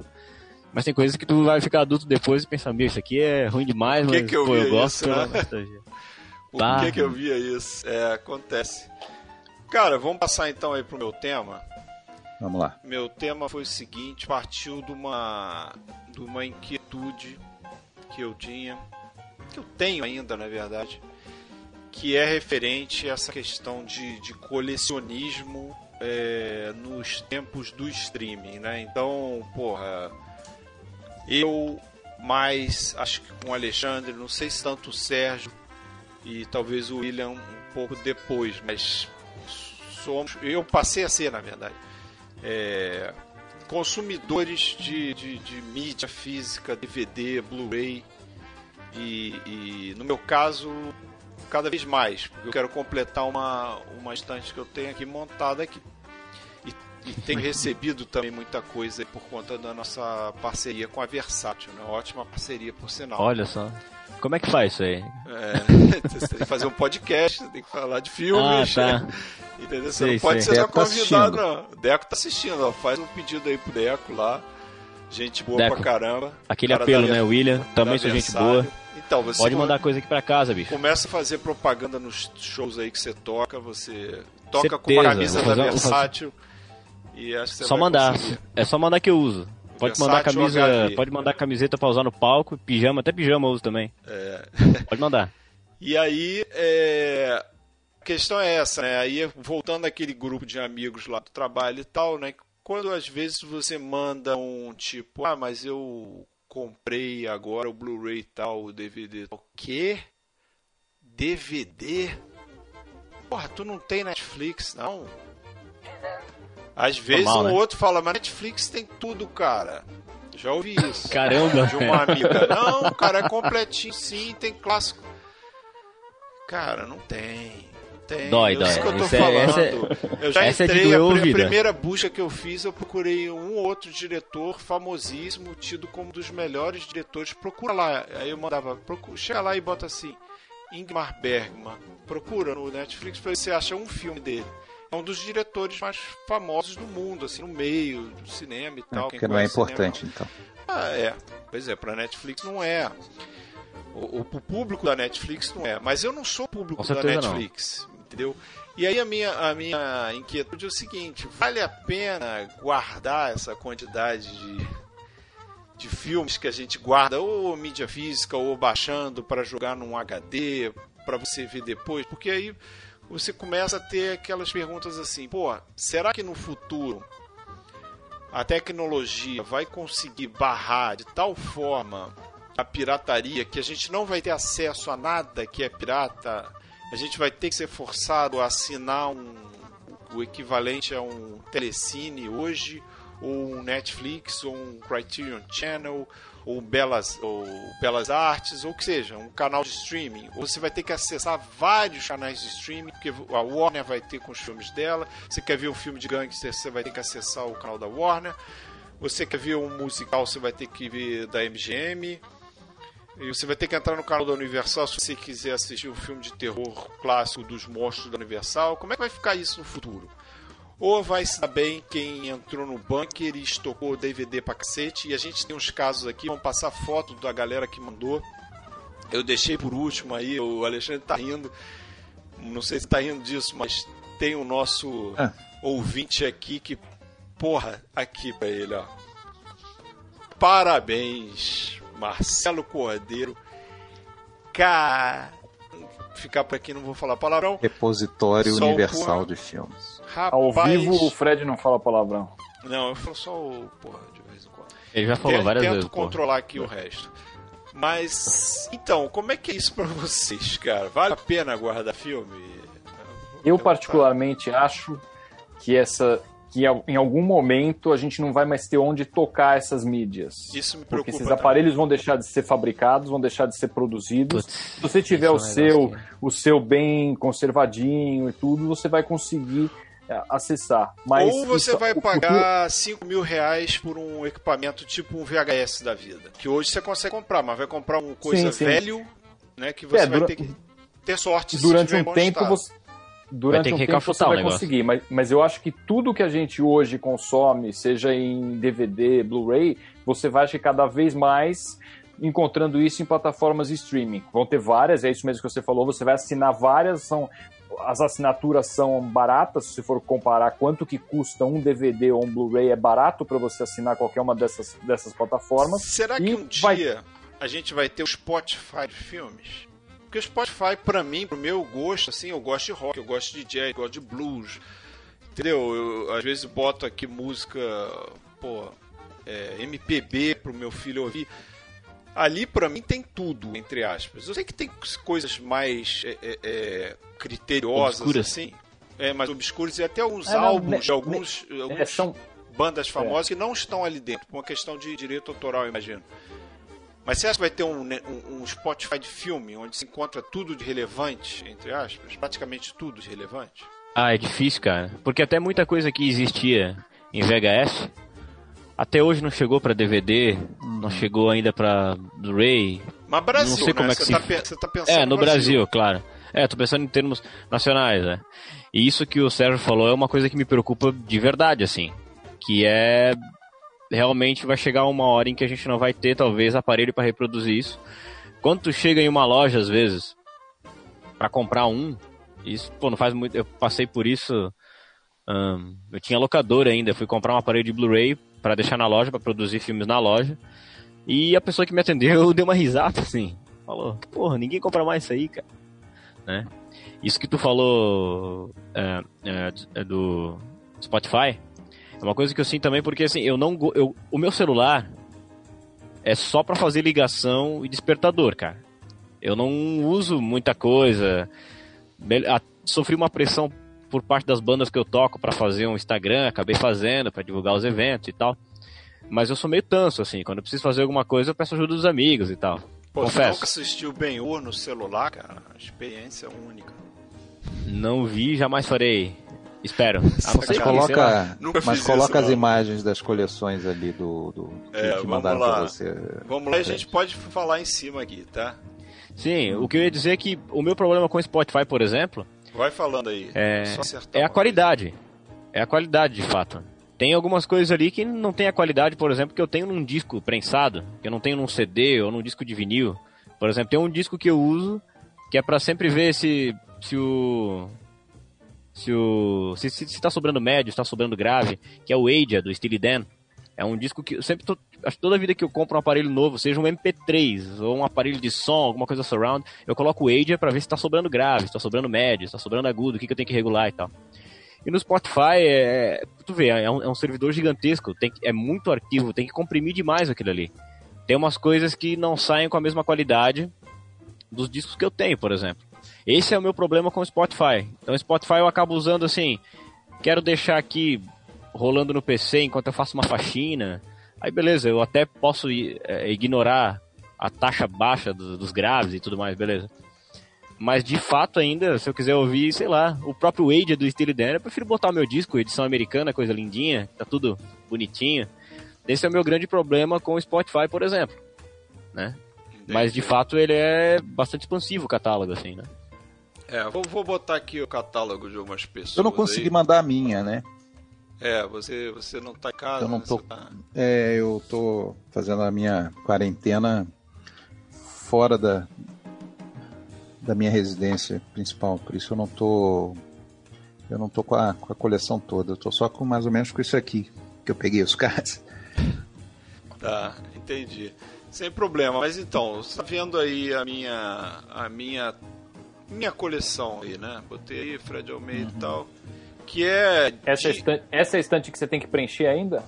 é, ela é pequena. Ainda tem uma tem dois andares lá pra cima que não estão aí no na fotografia, tá? É, e tem os VHS aqui, não sei se você consegue ver, tem os VHS lá em cima que eu uso pra decoração, que é coisa antiga que eu tinha. E Ó, tô vendo o Anthology dos Beatles ali, ó. É, Coisa linda. O que, que é Ah, tá aquilo quase, ali? tá quase completa, né? Essa sua. Aquilo ali, o que, que é, Fred? Xuxa para baixinhos? É, É, isso? rapaz, Hum, isso aí interessante. é um problema. Momento denúncia aí. Isso aí é um problema. só. Xu- É, mas Xuxa tô vendo ali que tem o, tem o Amor Estranho Amor filme. também. Isso. Puxa para altinhos também. Olha, Tá se fosse de frente Amor ali. Estranho Amor, ainda vai. Eu gosto do, do Walter Hugo Cury. Vamos discutir ele no podcast Uhum. ainda esse ano. Hein? Mas então. É, qual o objetivo disso aí? É só para mostrar, né, até chegar ao ápice lá, que vai ser o último, é, a quantidade de DVD que tem aí, né? Eu tenho bem mais filme que isso, tá? Mas esse aí praticamente é, é o que eu tenho de mídia física, né? Mas tem muita coisa guardada, rara que eu baixei, resolvi guardar. E eu sempre fui um cara assim meio criterioso na hora de guardar filme? Então, justamente por, esse, por essa inquietude, por esse conflito de tipo, vale a pena guardar? Não vale? Eu vou rever esse filme realmente? E a gente Ó, quem até... apareceu agora aí, quem apareceu agora ali nos comentários, o professor, profe, professor, professor Fábio. Fábio Rockenbach, seja O bem-vindo. à Peixuxa contra o, é, o Baixo Astral lá em cima, ele tá falando. É, é isso aí, lá em cima. Mas então, aí vamos lá, tem uma galera aí que mandou, ó, Sérgio Gonçalves. Quem é Sérgio Gonçalves? Eu não sei. Acho que Vamos tá aí mostra prim- primeiro, mostra primeiro o que, que tem aí. Aí, ó, gente. Tintim, Sopranos, é o Sérgio que tá aqui na live, né? Eu tô zoando, mas ele mandou também. Aí, tem Lord of the Rings ali, Box Alfred Hitchcock, organizadinho que nem o meu, né? Bota os diretores ali juntinho, não sei o quê, mais É, coisas tá do mais ou Sérgio aí. menos, tá mais ou menos. Eu, quando Bonito. mudei em 2010, eu falei, vou primeiro colocar todos na estante, depois eu vou organizar. E eles estão assim, desse jeito, até quase até hoje. Eu também. Um item na minha pauta é sempre organizar. Organizar. Mas tá razoavelmente organizado, ó. Você vê ali, agora vai entrar aí a foto da, da gaveta dele ali e É, tal. tem, tem duas gavetas, uma com uma só com desenhos e a outra com, com Ah lá, filmes. ó. Felicidade tem- não se compra. Isso, Grey Stock, ela, Lawrence da Arábia tá ali também. Clube da Luta. Clube da Luta. Tem mais coisa no, no próximo box dele aí, tem aí o, uns desenhos, né? Tem os desenhos animados, tá Tem tudo desenhos. organizadinho e tal. E, e, assim, desenho animado é outro ponto, né? Desenhos da Disney. Fellini? Você deve ter muita coisa de- da Disney aí, né? A Disney é uma que demora a lançar, bastante, relançar os bastante. filmes, né? Então lança o É, Rei tá- Leão agora, vai lançar daqui a, sei lá, 5 anos. E quem comprou, Não, tem comprou. Quem não bastante da comprou vai Disney. pagar Ah. 500 reais no Mercado Livre. É. Ó, ó, do lado do Dumbo aí, o Princesa Mononoke, eu tenho vários do Miyazaki. E agora você falou que. Netflix não tem nada. A Netflix colocou praticamente tudo do Miyazaki. Do Miyazaki, agora. pois é. é. Muito legal. Espetacular aquilo, é. Então de vez em quando eles dão uma- umas dentro, assim. Sim, E Você aí, tem o Splash, Uma Sereia em Minha Vida, aquele com Tom Hanks, do Ron, Hanks, Ron esse eu não Howard. tem, mas sabe que tá passando de vez em quando, passa no Telecine Cult. Tá Mas passando... Então, ontem eu fiquei- cabelo da. Daryl Hannah? É, ontem Fala eu fiquei aí. sabendo que a Disney agora é, esticou o cabelo da Daryl Hannah na- no final do filme, quando ela corre pro mar, aparecia a bunda dela. É. Aí esticaram sério? o cabelo pra, Pra não aparecer, cara. Olha o nível que a gente tá chegando. O George Lucas fazendo escola, né? Olha o. Sinal dos tempos, cara. Final dos tempos. A, a foto aí do William, aqui com a gente também. William, dá uma explicadinha aí. Você tirou uma foto meio longe aí, não dá pra saber o que você tem ali. Acho que você tá com vergonha do. Foi proposital dos pra filmes ele. dos Trapalhões é, que eu você tô com tem vergonha. Ô, eu tenho filmes Trapalhões, eu amo os Trapalhões, cara. Cara, os Trapalhões tem umas, umas comédias legais, engraçadas, cara. Pô, eu amo os Trapalhões, cara. Eu amo os Trapalhões. Saltimbancos Trapalhões é um clássico. Pô, Luciano. eu é- adoro. É filme da minha, mim, pra- da minha pra mim, os infância, Trapalhões- Eu era- tem cheirinho de macarrão. Eu era apaixonado pela Lucinha Lins, cara. Apaixonado. Meu, meu primeiro crush bonita aí mesmo com, nessa com época. 10 anos. Os? Trapalhões, pra mim, Pela são os Mila Beatles- Moreira, são os Beatles não? do humor aqui no Brasil, Nem cara. é Eu adoro os Mila Trapalhões. Moreira. Nem Mila sei. Moreira, não. Enfim, eu vou explicar essa foto aqui. Essa foto foi tirada meio longe e do ângulo que eu tirei ela, eu não mandei uma outra foto, mas atrás de mim, onde eu tirei essa foto aqui, tem um outro canto ali que tem uma parede forrada também. Mas ali dá pra ver, tem um, tem um box do Woody Allen ali, ó. Aquele da, da Fox. Show. Dá, Dá pra dá ver? pra ver? Dá, Não Dá sei pra ver a cara do Woody Allen de longe, assim. dá pra ver porque você sabe onde tá o negócio. né? É verdade. Dá pra ver uma televisão e olha lá. As caixas de som. As caixas de som tem que ter, né? É, Porque senão como é que eu, vi, como é que eu vou ouvir o Aja do Steely Dan, né? Com, é, com eu, vi, eu vi que tem um. Desculpa a minha preguiça ali, que eu não entendo nada de videogame, mas tem um Nintendo ali, Roots. Tem um ali, Super né? Nintendo, é. Super Nintendo, Super um Nintendo. Amarelo, amarelo em cima da parada. ali. Amarelo, é. Falando em... Original. E eu tô vendo um ukulele ali. É um ukulele que tem ali em cima do É um ukulele que tem ali, é. Ah, tô vendo. Cara, É um músico, dos instrumentos que tem aqui. Toca uma porrada. Mas essa coleçãozinha aí, cara, comecei a colecionar, foi meu primeiro trabalho, meu primeiro emprego registrado tinha 16 anos. Mas com 15 anos já fazia uns bicos, já comecei a co- colecionar ali já. E de lá pra cá o negócio só cresceu, assim. Aí teve vários intervalos, teve uma época que eu, eu não vi tanto filme, comecei a estudar muito música, cara. Estudar muito música e entender, querer entender harmonia, essas coisas. Pirei, fiz academia em cima da guitarra. Aí eu deixei de ver um filme por dia. Eu assistia um filme por dia, né? Estudava eh, de manhã, trabalhava à noite e ainda chegava e ainda assistia um filme por dia. Era um vício desgraçado. Mas aí depois eu virei, fiquei relaxado, vagabundo na guitarra, larguei mão. E aí voltei. Nossa, e agora eu nunca mais comprei instrumento, nunca mais estudei, mas os filmes não param de crescer, cara. Amigo. Então, É. Casa pra tu ver. obrigado, Vai. Alexandre. Filho. Eu vou passar essa aí. Olha Não, aí não tem não. gente casada com a coleção bem maior. E vamos pra próxima aí, ó. Tem É o verdade. Guilherme Ferro mandou a dele aí, né? Assim, a gente não pesquisou muito pra saber se a galera tá mandando o, a- o que eles têm inteiro, né? A coleção inteira, imagino que não, mas ele mandou uma foto aí, representa a coleção dele. Tem uns bonequinhos maneiros também ali, ó. Vocês já vão Cadê? ver aí, vai aparecer. Tem o bonequinho do Scarface, se eu não me engano, acho que é o Scarface sim, segurando a metralhadora, eles vão ver aí no canto, apareceu aí. ó. E tem o Don Corleone também, tem um, um projetorzinho ali, bacana aí. Eu só não sei, tem, tem o que o aí, Bill, hein? e acho que tem... Buonasera, buonasera. O, o Guilherme Ferro, se estiver vendo a gente, escreve aí no chat. Mas acho que ele tem um. É aquele Ó, box da. Copa do Mundo ali no canto ali, ó. No canto Pô, na direito minha- da foto embaixo, acho que é um box com a. É um parece box, não dá taça, uma do Copa do que Mundo, é, não não. dá pra ver. Na minha foto ali eu não falei, mas tem um, dois, três, quatro bonequinhos de cinema aqui no meio dos DVDs, que não dá pra ver. Tem Ah, o Corvo, legal. Eu, tem o Schwarzenegger em Exterminador do Futuro 2, eu tenho esse cara tem aqui, o ó. tem o Jason e tem o Edward Mãos Tesoura. Aqui. E daquela coleção da McFarlane Toys, Movie Maniacs, dos anos 90. Pô, de novo vocês vão É, me eu- deixar mal. Todo mundo Eu não gosto muito de bonequinho. Olha Eu só. não sou um cara muito chegado em bonequinhos, então. Quem, quem citou ali que Tintin era o máximo? Esse aqui são só alguns também da coleção ali que estão lá. ó. Olha aí. Nossa. é. Legal. E esse aqui que não poderia faltar também. Kikito de ouro. Kikito. De Esse gramado. aqui, ó. Esse aqui eu ganhei, ó. Olha só. Olha lá, quem tem um bonito assim, ó. Ó, Aqui, aqui, ó. ó. Mas deixa eu ver aqui, olha o que eu tenho aqui, ó. Esse aqui você deve ter também, ó, Sérgio, aqui, ó. Original da época, certo? Princesa Leia, Certo. Não, esse não tem, não. Aqui, ó. George Lucas. Opa, rapaz, que isso? Pô, é é Corvo. legal, hein? Esse é o Corvo. Corvo. é Brandon o Lee. Brandon. Lee, né? Maniacs. Brandon é, Lee, o né? Brandon Lee. Brandon Lee. Olha- Olha a cara do bicho aqui, ó. É, maneiro. Vem com a guitarrinha aqui nas costas. Agora, tudo. esse aqui que eu tenho é único. Ninguém tem. talvez Esse só o meu quero ver. irmão tenha. Só o meu irmão tenha. Que é isso aqui, ó. Vocês estão me humilhando, hein? Olha O que, aqui. que é isso? Isso sou você? eu com quatro anos montado no, no- numa coisa do Batman, no uniforme do Batman aqui, no corpo do Batman.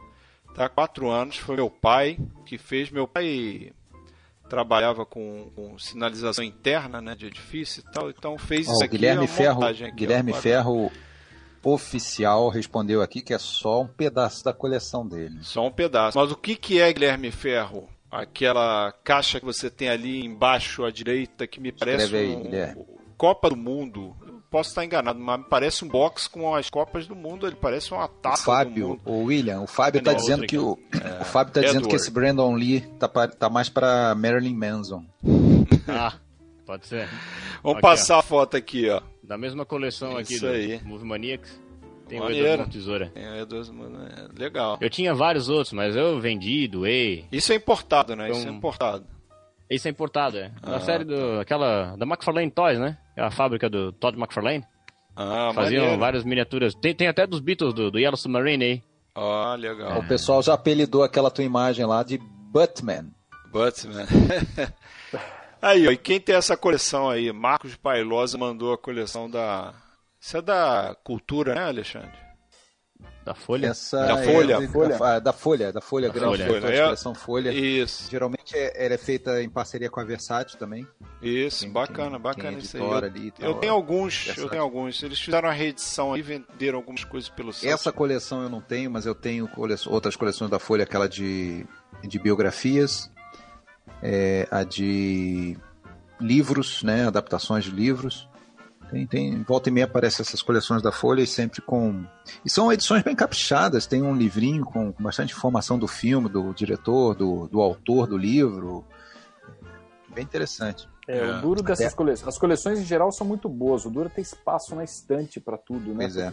É, já tem um problema sério aqui de, de espaço, que livro hoje em dia eu compro se for uma edição muito legal, senão eu compro o e-book mesmo para ler no, no Kindle, porque não Esse tem é o grande drama né, do É. colecionismo. É o né? grande dilema, com certeza. É. Eu- o livro eu aprendi a desapegar um pouco, assim. Eu tenho algumas Uhum. coisas atrasadas aqui, que são coisas que eu comprei baratíssimos em, em promoções, que uma hora eu vou ler. E o que Uhum. ficou são coisas assim que, sei lá, que eu acho que mudou minha vida, que eu tenho um apego muito grande, isso vai, isso vai permanecer aqui. É. Mas eu já tive muito livro e eu mandei embora porque não tinha condições. E esse negócio de tu colecionar mídia física é um problema que tu conserta, mas daqui a um tempo ele vira, ele vira um problema de novo, ele precisa ser consertado de novo. É. Sim. Eu tinha uma Agora- estante tripla. Aí eu enchi aquela estante, daí eu precisei botar tudo na parede, organizar tudo bonitinho, daqui a pouco isso vai encher, eu vou precisar inventar outra coisa pra cá. É, fogo, cara. Só aí hoje- é- Hoje a gente compra. Se liga na, a gente na, compra na- na menos, coleção aí do Lucas Gomed aí, ó. O cara tem aquele mega, se eu não me engano, aquele puta daquele box da Criterion lá. Caraca, meu irmão. Mandou bem Porra. aqui, ó, na esquerda aqui, Responsa, ó. responsa. Tá vendo aqui a mãozinha do Persona aqui, ó?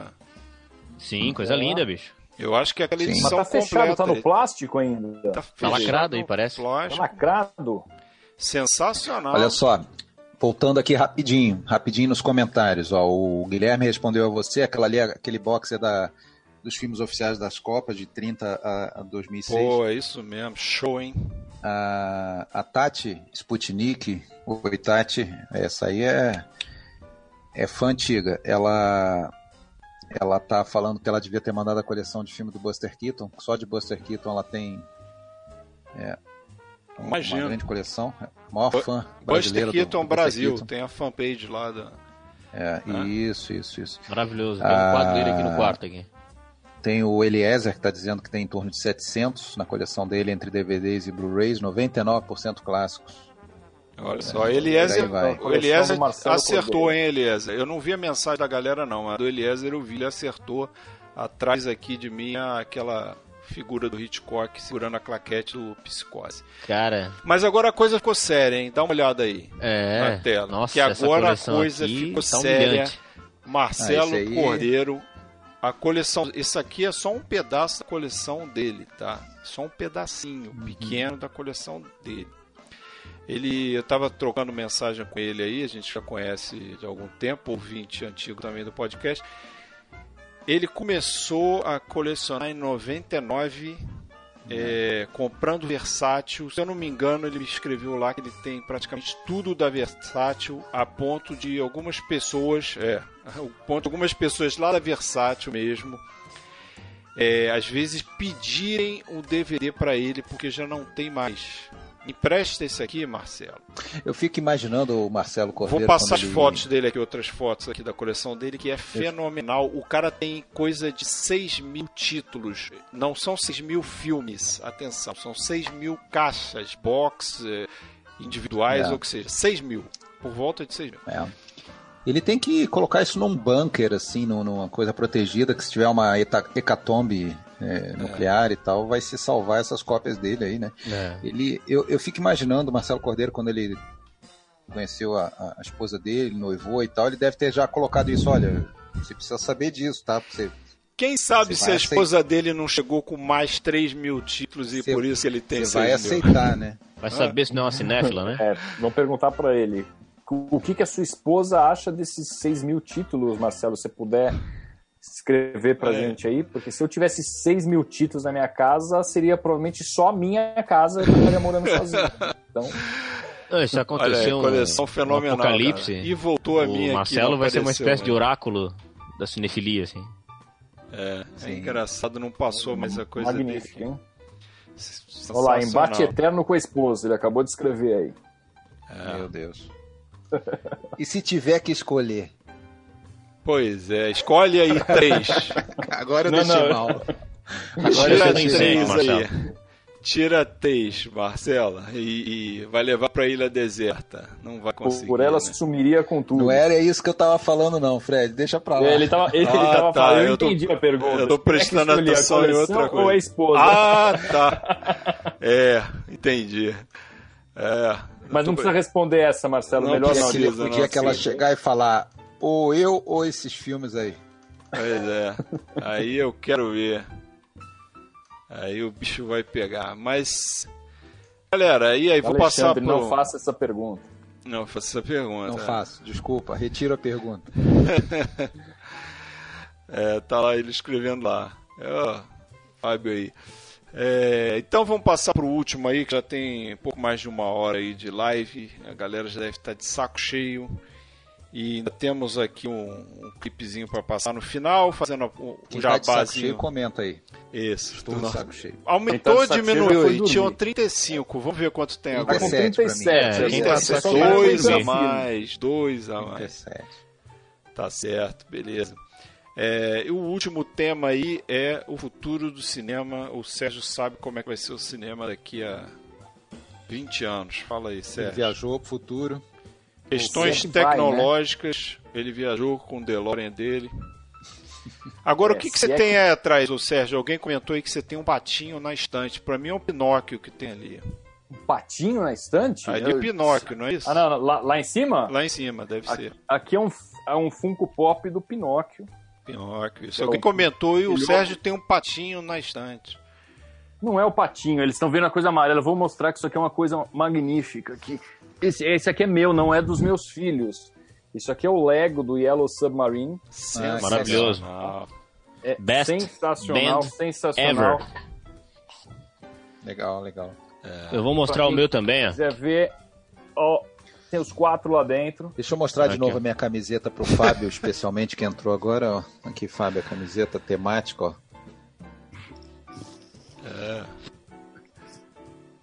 Aí. O meu não é um Lego, Tá. é um Hot Wheels. Hot Wheels. Imagina, né, de qual país seria. Pois é. Pro Fábio. Melhor banda do mundo, bicho. É isso aí. Mas diga aí, Sérgio, futuro do nosso É, querido então- cinema. O que você imagina que, É, que isso vai assim é uma, é uma preocupação que, que eu tenho, uma coisa que eu penso muito antes até de coronavírus, dos cinemas fecharem e tudo, porque a gente é de uma época, mas acho que todos nós, em que para a gente assistir filmes novos, a gente tinha que ir ao cinema.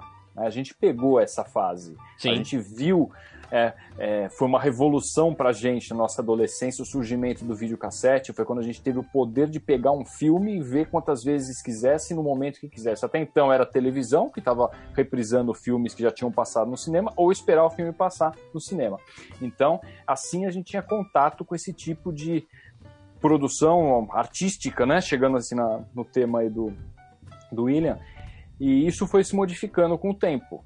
Né? E hoje, né, dando um salto aqui para 2020, a gente percebe muito que existe um direcionamento né, da, da antiga indústria de cinema, não só para filmes né, visando as bilheterias, e já há muito tempo ele, os filmes já eram produzidos já pensando em extra, em material para DVD, para Blu-ray, todo documentário, porque isso é, acabava dando muito mais dinheiro do que o próprio filme em si. E hoje a gente está vivendo já uma época em que o local de consumo é em casa. Né? É em casa. Então, é por streaming. E aí, como é em casa, olha, a gente não precisa fazer um filme então de duas horas. As pessoas estão em casa, então elas podem assistir um filme muito mais longo do que a gente iria fazer inicialmente. A gente segura esse espectador por muito mais tempo. E aí é o surgimento dessas de séries. E séries de excelente qualidade, diga-se de passagem, né? Então, é essa pergunta que eu quero lançar. Qual que é o futuro desse formato que a gente tem de filmes de cerca de duas horas, duas horas e meia, vai de uma hora e meia a três horas, a imensa maioria dos filmes. Qual que é o futuro desse formato para a gente sair, comprar um ingresso, sentar numa tela, assistir? Vocês acham que isso vai perdurar? Sempre vai ter um espaço para isso ou vai ser uma coisa assim só para um público muito selecionado? Pois é, e... hum. isso é uma questão assim. Isso aí você estuda na faculdade de cinema. Cinema várias e várias vezes já enfrentou diversos adversários, né? Rádio, é, TV, aí sempre se reinventando, né? Aí anos 50 vem vem o 3D por conta da, da, da competição com a TV, né? Como a TV não era preto e branco ainda, então você começa a aumentar o tamanho da tela do cinema para cara só ter aquela experiência quando ele vai no cinema. E parece que tá, ele está enfrentando mais. É, questão do VHS, DVD, depois parece que ele está enfrentando mais um adversário. Né? Que é essa questão da gente poder é, ver tudo em casa, em telas cada vez maiores. O Fábio que está aqui é, tem um pouco dessa experiência que eu tenho agora de instalar uma telinha aqui de projeção, botar um projetor. Essa coisa já foi acessível para gente. Ainda não é o projetor mais caro, em super definição e tal, mas para o meu tipo de cinefilia funciona perfeitamente. Como é que vai ficar essa história, né? Porque é, fica um pouco relacionado com o meu tema também, né? A questão do streaming e vai sobreviver esse cinema nesse formato de duas horas? Cara, eu acho que sim, mas de repente vai ser isso aí, vai ser só nas nos cinemas de arte aí, nas estações Botafogo aqui do Rio de Janeiro, entendeu?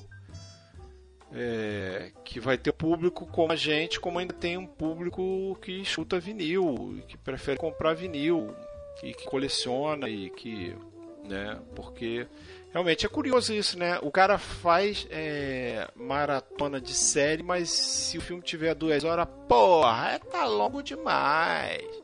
Uhum. Pois é, né? o que reclamaram do irlandês, do Scorsese, né? Nossa, esse filme é muito longo, é filme muito excelente, longo. o filme passa rápido. episódios cara. de uma série. Pois é, cinco episódios de uma série do Game of Thrones de uma hora, entendeu? O cara vê cinco horas seguido. É porque tem aquela questão, né?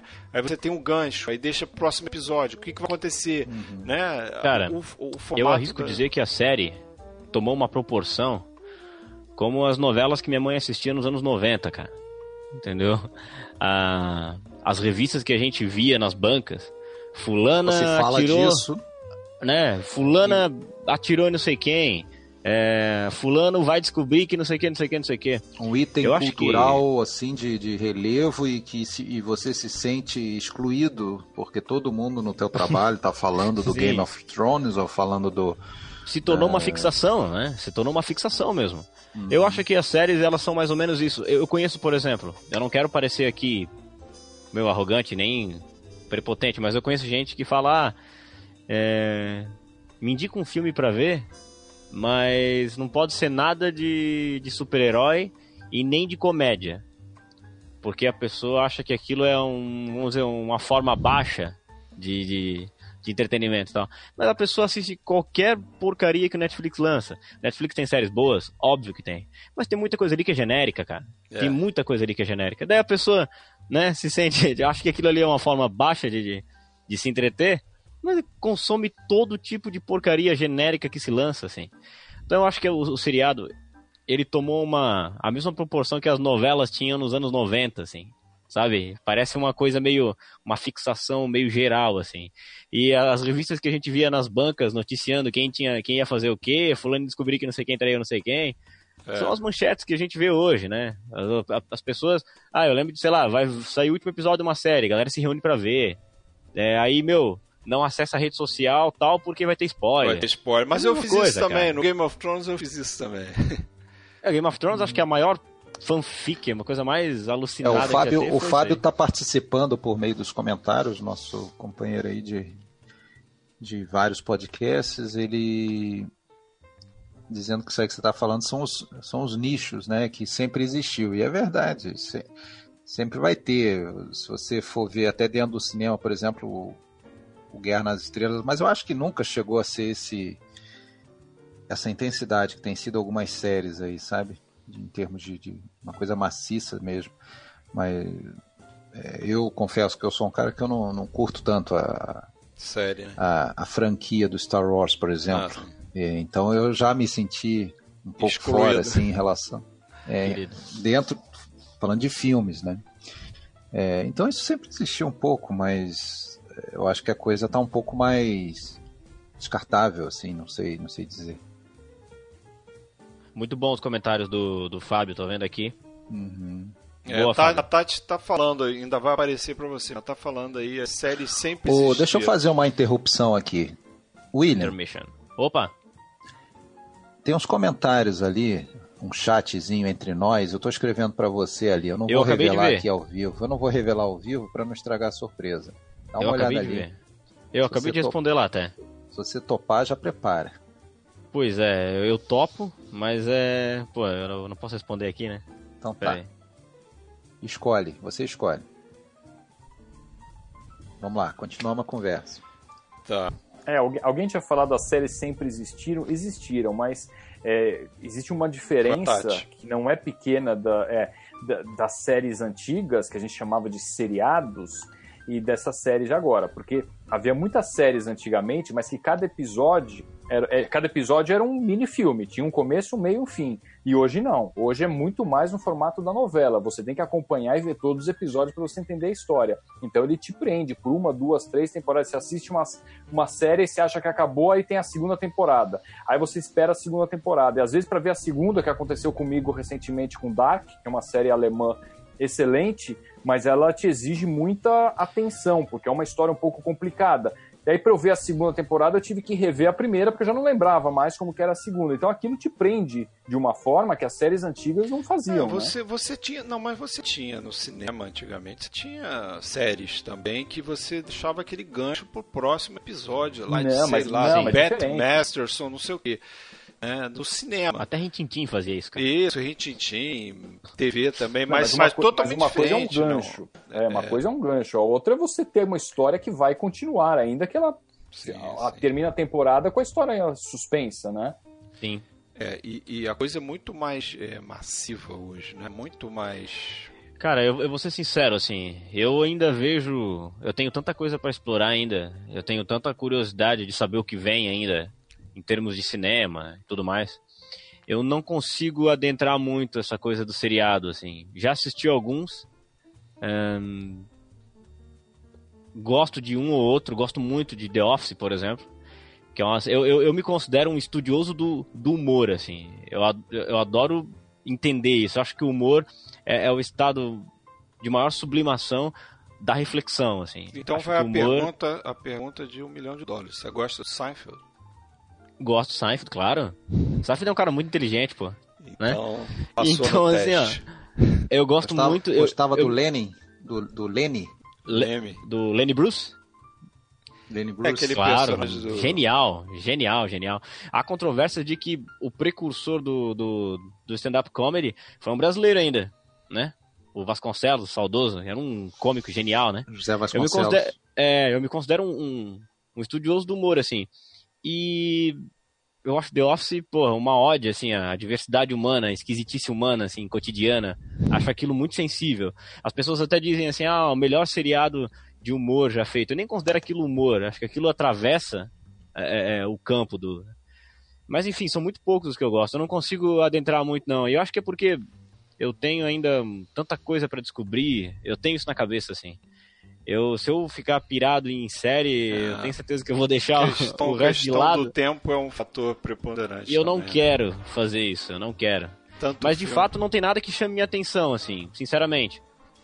Eu, eu vejo, sei lá, às vezes eu lembro quando lançou The Walking Dead, eu acho que isso vem muito das coisas que tu já viu, assim. Se tu tá acostumado a, a garimpar muita coisa, tu acaba conhecendo muita coisa diferente. Eu lembro quando lançou Walking Dead, todo mundo falava, ah, mas ele aborda de uma maneira diferente, essa coisa da, é, é, da infecção e do zumbi, aquela coisa toda. E, pô, eu já li isso na literatura, já vi isso em quadrinho. Então, pra mim, não era uma coisa nova. Mas eu vejo que é para as pessoas que não consumiam esse tipo de mídia, era uma coisa diferente, era uma abordagem diferente. Então, eu- eu- às vezes eu penso até que por isso eu não me encanto tanto, sabe? Sei lá, eu não sou muito desse universo, não. Não, não tem muito saco, não, pra ser sincero. Tem uma outra que eu gosto. Eu gostava muito de Carnivale, foi cancelado na primeira temporada, na segunda temporada. Gostava muito que era É, uma série da isso, Você HBO. pode começar a de assistir 2003. uma série e ela ser cancelada e tu fica na mão. É, então, essa série é de 2003. É, né? E as então, séries da HBO tem uma produção isso é- foda. Né? E era uma, de uma época em que o seriado ainda não era. Não tinha dado aquele boom. A série que começou com isso foi Lost e tal. E eu acredito que É, se Lost o- fosse lançado hoje em dia não ia nem fazer sucesso. Mas ela foi responsável Mauro. por abrir a porta, né, por tudo isso aí. O Mauro Brider, que é um também um, um ouvinte aí que está sempre comentando, e, e ele está falando algo que é na minha linha, né? Um- uma série ou outra eu olho. é, já assisti algumas inteiras, mas não sou muito também, mais por questão de tempo, né? Você quer ver filme, você tem que fazer uma escolha, né? Se, se você Sim. quiser começar a assistir muita série, você não vai ter tempo de ver filme.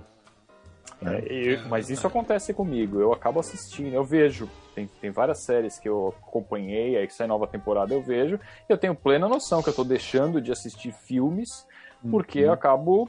Ah, hoje antes de dormir vou assistir um episódio dessa, dessa, dessa série. E vejo, né? Acho que tem espaço para tudo, mas você tem que dividir o seu tempo e deixa mesmo de assistir, de assistir filmes. É engraçado que antigamente, hoje eu faço uma coisa que antigamente eu não fazia. É começar assistir um filme e de repente assistir esse filme em três partes, transformar o filme um pouco Ah, mais longo direto. como se fosse uma série, porque olha, eu- mas Verdade. antigamente eu não fazia isso, né? Eu Quer ver, um- quer ver uma que eu gosto? filme e até o final. Quer ver uma que eu gosto, que eu assisto de vez em quando? É, mas é porque é daquelas assim que não te obriga a estar sempre vendo, é The Office. É, que já é uma série antiga, já acabou, já tem sete anos, mas é um Não, episódio ali de 20, foi 20 isso que eu minutos, adoro isso aí, 22 cara. minutos. William Ah, falou. né? pô, acabou de almoçar, dá uma, olha um episódio ali pra dar uma relaxada. Pronto. Não, Adoro. Uhum. Tem várias temporadas não, aqui em não mídia vou ficar física, fazendo inclusive. maratona, mas ver um, no máximo dois ali. É. Gosto muito. Eu ainda gosto de esporte, cara, então fico dividindo com basquete, com futebol Você e tá aí lascado, né? e o tempo Eu esqueci é, até de fazer um, eu esqueci até de te dizer, Fred, que agora, eu não sei em que momento que isso aconteceu. Pra mim eu não, eu não percebi, mas agora eu notei que sua voz agora tá normal. Ah, é? Fala Agora aí, tá o-. Cara, é totalmente Agora- fora do meu controle, não fiz nada diferente. Eu acho que, eu acho que não. Acho que É. você que se acostumou, Alexandre. É? Pode É, ser. eu também tô achando que não tá muito. Bom, minha voz Então tá. voltará no podcast Filmes Clássicos no próximo Olha, episódio. o, o- Falando que nisso, é amanhã, falando né? nisso, falando episódio nisso é amanhã.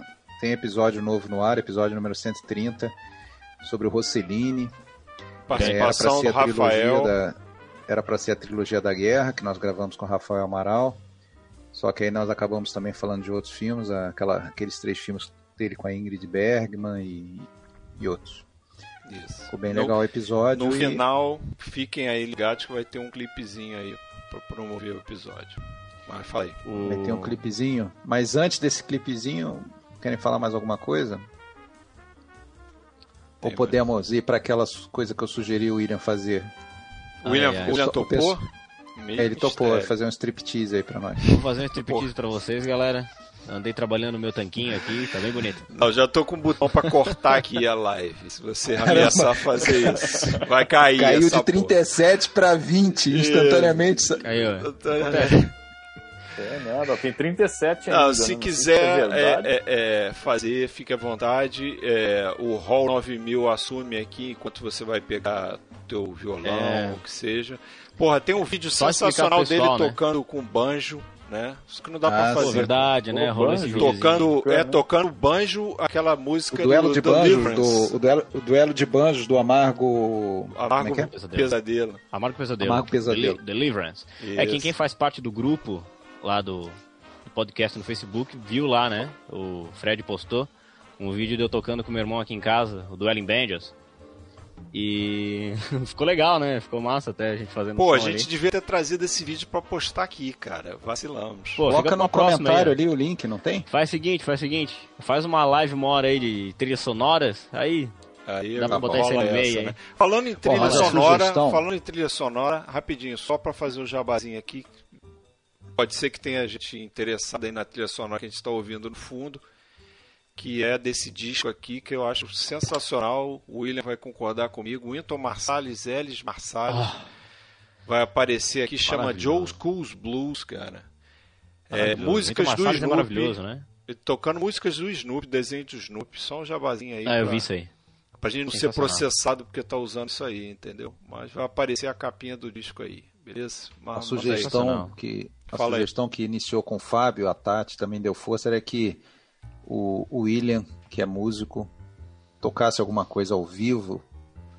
Ora, meu, quem sabe faz ao vivo às 23 e 6 Isso é uma coisa que a galera não sabe, só pra fazer um. A Fábio uma- tá escrevendo aqui- aí, uma? Nesse grupo aqui, nesse, pelo menos, né, eu, eu não sei o Sérgio, eu conheci o Sérgio hoje. Mas É entre verdade. eu, o Alexandre e o Fred, no grupo do, do WhatsApp rola muitas imitações, gente. Rolam muitas imitações, vocês não É, têm ideia. Praticamente todas do Alexandre. Alexandre tem um Alexandre- talento natural. Ele é Alexandre adora, mas- pra- aliás, a, Alexandre a- puxa. atenção, a re- revelação, hein? Revelação bombástica. Nunca antes revelado no podcast Filmes Clássicos. Toda live Não, prometemos peraí, fazer deixa uma eu fazer. revelação bombástica. Deixa eu, deixa, eu, deixa eu falar aqui então, ver se eles descobrem. Faz o Dicas Tripas aí pra gente. Na hora que vai começar o, O spoiler. os spoilers. Ei, Fred! Dá sequência, Ei, Fred. Fred! Ei, Fred, esse podcast pode conter spoiler. E não se apavore, Barney. Cara, Dá pra ah, fazer a aqui Thay- o Barney o Fábio, o Fred Fábio, aqui, o- É, o Barney e o Fred a fazer. Calma, Fred, não se apavore. O, a- o Fábio tinha sugerido pra fazer um som, a Tati pediu pra fazer algo relacionado a cinema.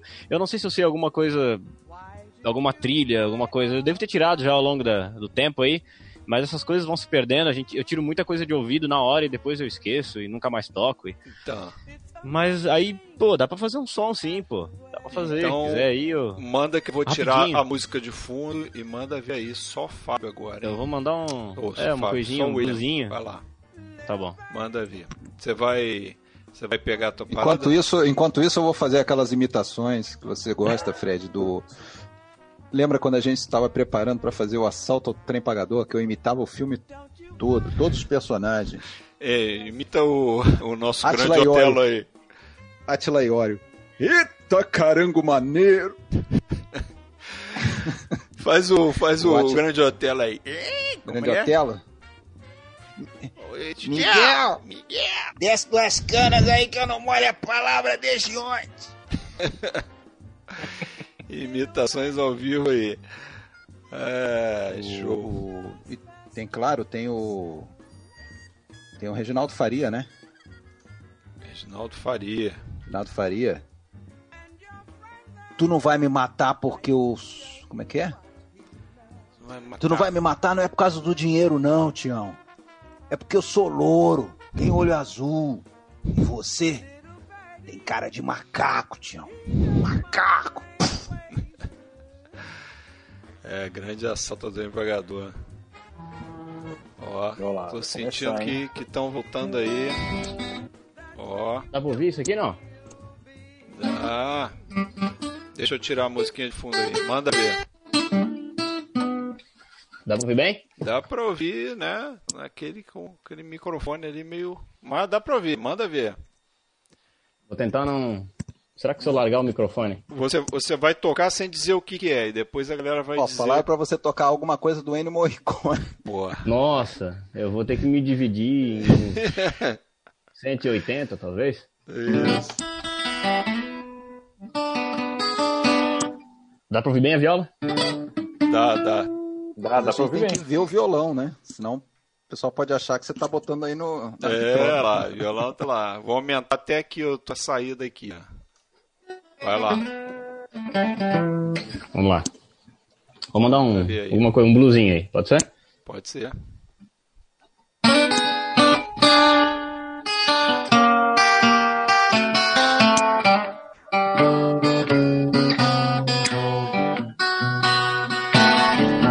Oh, you kills me. Take a look at yourself.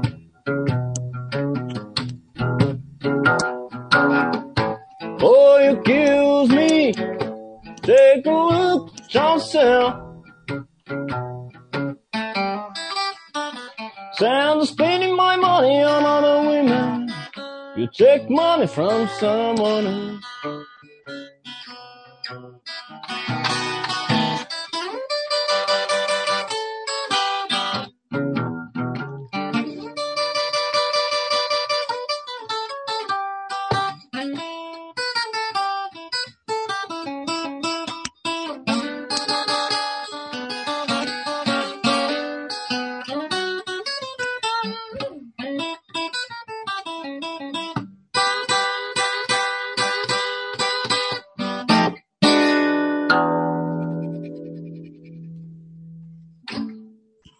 Pedacinho, né? Muito bom, muito bom. Show de bola, pedacinho show aí. de bola. Sensacional. Na próxima aí eu mando um. Eu vi que a galera tinha gente A pedindo gente vai- Beatles aí. É, a gente vai ver se foi bom. Vamos olhar quantas pessoas continuam no, Ixi. na live. 36. Certo? Mas Tá bom, tá bom. o Olha Alexandre, só. nós estamos ferrados, hein, Alexandre? Porque a Por gente quê? vai ter que botar o William em toda a live, malandro. O cara vai ter que Olha aqui, participar ó. de toda a live. Deixa eu falar um negócio. Tati, aqui ó, meus cumprimentos pessoalmente, pedi um Elmore James. É o Elmore eu sei James. tocar Elmore James, tá? Vai ser pra próxima pra live, próxima. hein? Aliás, eu sei ô, tocar Elmore James. vamos fechar um contrato com você pra você fazer uns videozinhos pra gente jogar aqui, hein? É um momento musical. Vamos, esse live. fazemos- negócio é legal, né? Sem Fazemos perceber, qualquer negócio. uma hora e meia aqui. Uma hora e meia. Olha aqui, ó. um. Outro comentário aqui, ó. Galera perguntando aqui o nome da música. Fernando Miller matou. Before Kills Me, Bo Diddley. É isso mesmo. Bo Diddley. O Bo Diddley com aquela guitarrinha quadrada dele, né? Isso não é aí. o Bo, não é o Bo Radley. Não é o Bo Redley, é o Bo Não, Diddley. Bo Diddley. Before Kills Me, Bo Diddley. Viu, Bo Tati? Diddley. Vou ficar devendo o Elmore James, mas eu sei tocar. Bo, Vai ficar pra Bo próxima, hein? Radley, o Bo Radley é daquele filme que o Sérgio gostava, mas deixou de gostar.